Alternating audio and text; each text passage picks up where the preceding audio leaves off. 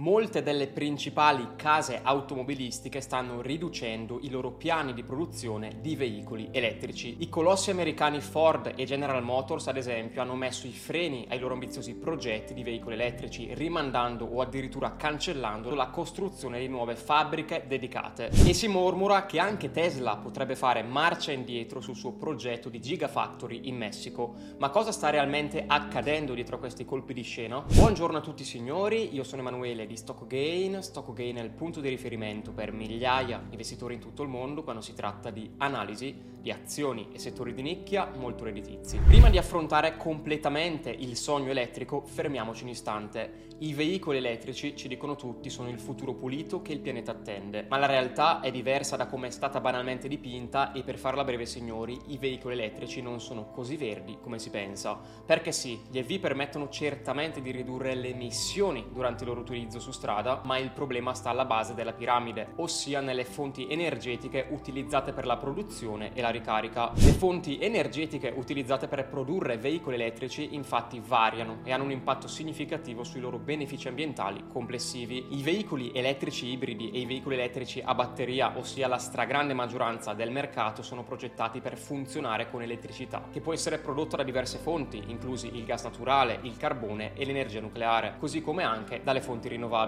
Tuttavia è importante notare che la produzione di batterie al litio di grandi dimensioni rappresenta un enorme problema ambientale e la sola produzione di queste batterie rappresenta la metà delle emissioni totali associate alla produzione di automobili e camion elettrici. Capite quindi signori che la reale combinazione di fonti energetiche utilizzate nella loro produzione e ricarica influisca notevolmente sul loro impatto ambientale complessivo e finora l'estremo paradosso di tutta questa storia è che i veicoli elettrici sono vivi ed esistenti grazie alle fonti energetiche tradizionali da cui stanno cercando di spostarsi. Man mano che la rete energetica di diventerà più pulita e maggiormente dipendente dalle energie rinnovabili, i benefici ambientali di questo tipo di vettura sicuramente miglioreranno, ma intanto c'è da chiedersi se mai si arriverà a questo punto, perché qui posso permettermi di intervenire io che coprendo il ruolo di analista del settore minerario di Stockgain posso dirvi subito che c'è una grande problematica, perché i principali protagonisti delle batterie EV sono il litio, il rame e il nickel. E mi spiace dirlo signori, ma per convertire l'intero parco veicoli mondiali o comunque una buona parte all'elettrico elettrico non abbiamo abbastanza di queste risorse e solo con questa premessa è chiaro che il percorso verso l'elettrificazione totale è molto complesso. Tra l'altro il tema delle risorse minerarie si sta ripercuotendo anche sul mondo degli investimenti. Alcune materie prime hanno creato dei veri e propri trend di mercato che stanno facendo rivivere agli investitori i flashback della corsa del settore tech che c'è stata vent'anni fa. Inutile dire che il team di Stockgain non è rimasto a guardare, ma siamo intervenuti anche noi sul mercato prendendo posizione su un buon numero di di titoli di materie prime, anche sul litio. Se siete già membri dei nostri canali privati, sapete bene di che parlo, ma se non state ancora partecipando alla crescita delle materie prime del momento, beh, sono contento di dirvi che siete ancora in tempo, per cui chiedo al team di lasciarti in descrizione il link per poterti candidare ed accedere ai portafogli del team e non lasciarti scappare altre opportunità. Tengo inoltre a precisare che una posizione del team all'interno di titoli che si avvantaggiano dalla crescita del mercato dei veicoli elettrici non sta a significare un parere totalmente positivo positivo a riguardo, come starete capendo anche voi da questo video. Il nostro lavoro è scovare opportunità sul mercato e investirci fino a che ci faranno generare profitti, ma adesso è il momento di affrontare un'altra verità scomoda, cioè che anche se la tecnologia elettrica fosse la soluzione perfetta, e abbiamo visto che non lo è, sarà comunque una maratona, non uno scatto di 100 metri.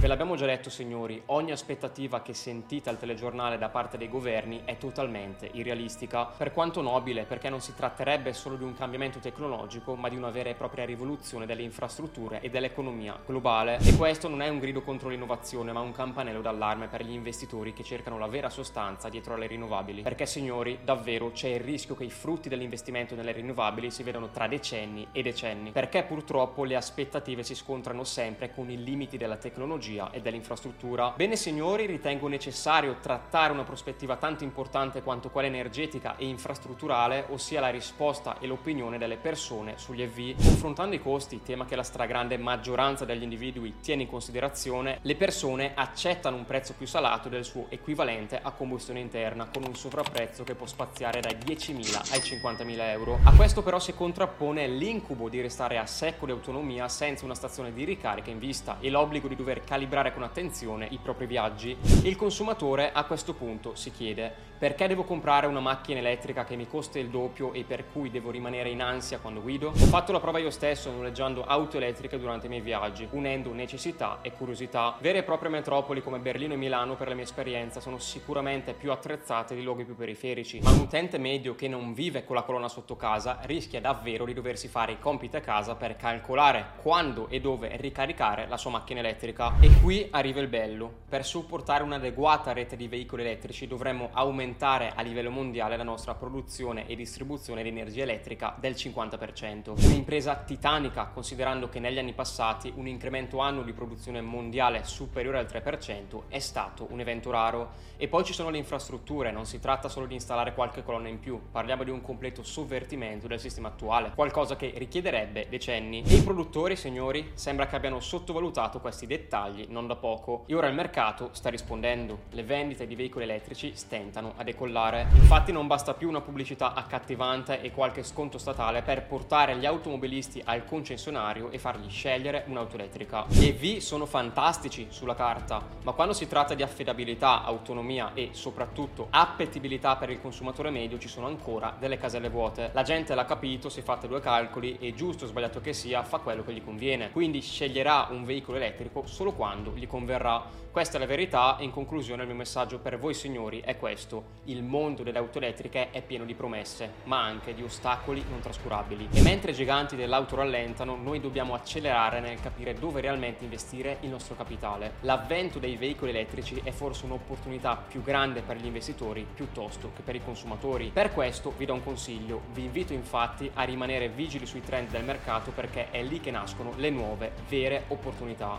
Ovviamente per ottenere profitti non basta investire su aziende a caso che producono litio, rame e metalli molto richiesti. Dietro le quinte della focalizzazione richiede studio, analisi e la selezione accurata delle aziende con i giusti fondamentali che le porteranno a diventare leader dei rispettivi settori nel medio-lungo periodo. Il team di Stockgain ha già trovato questi titoli inserendoli all'interno dei nostri portafogli privati a cui potete candidarvi dal link in descrizione. Io vi ringrazio per essere rimasti con me fino alla fine di questa analisi. Per rimanere sempre aggiornati non dimenticatevi di iscrivervi al canale e attivare la campanella delle notifiche. Io vi saluto e ci vediamo in un prossimo video.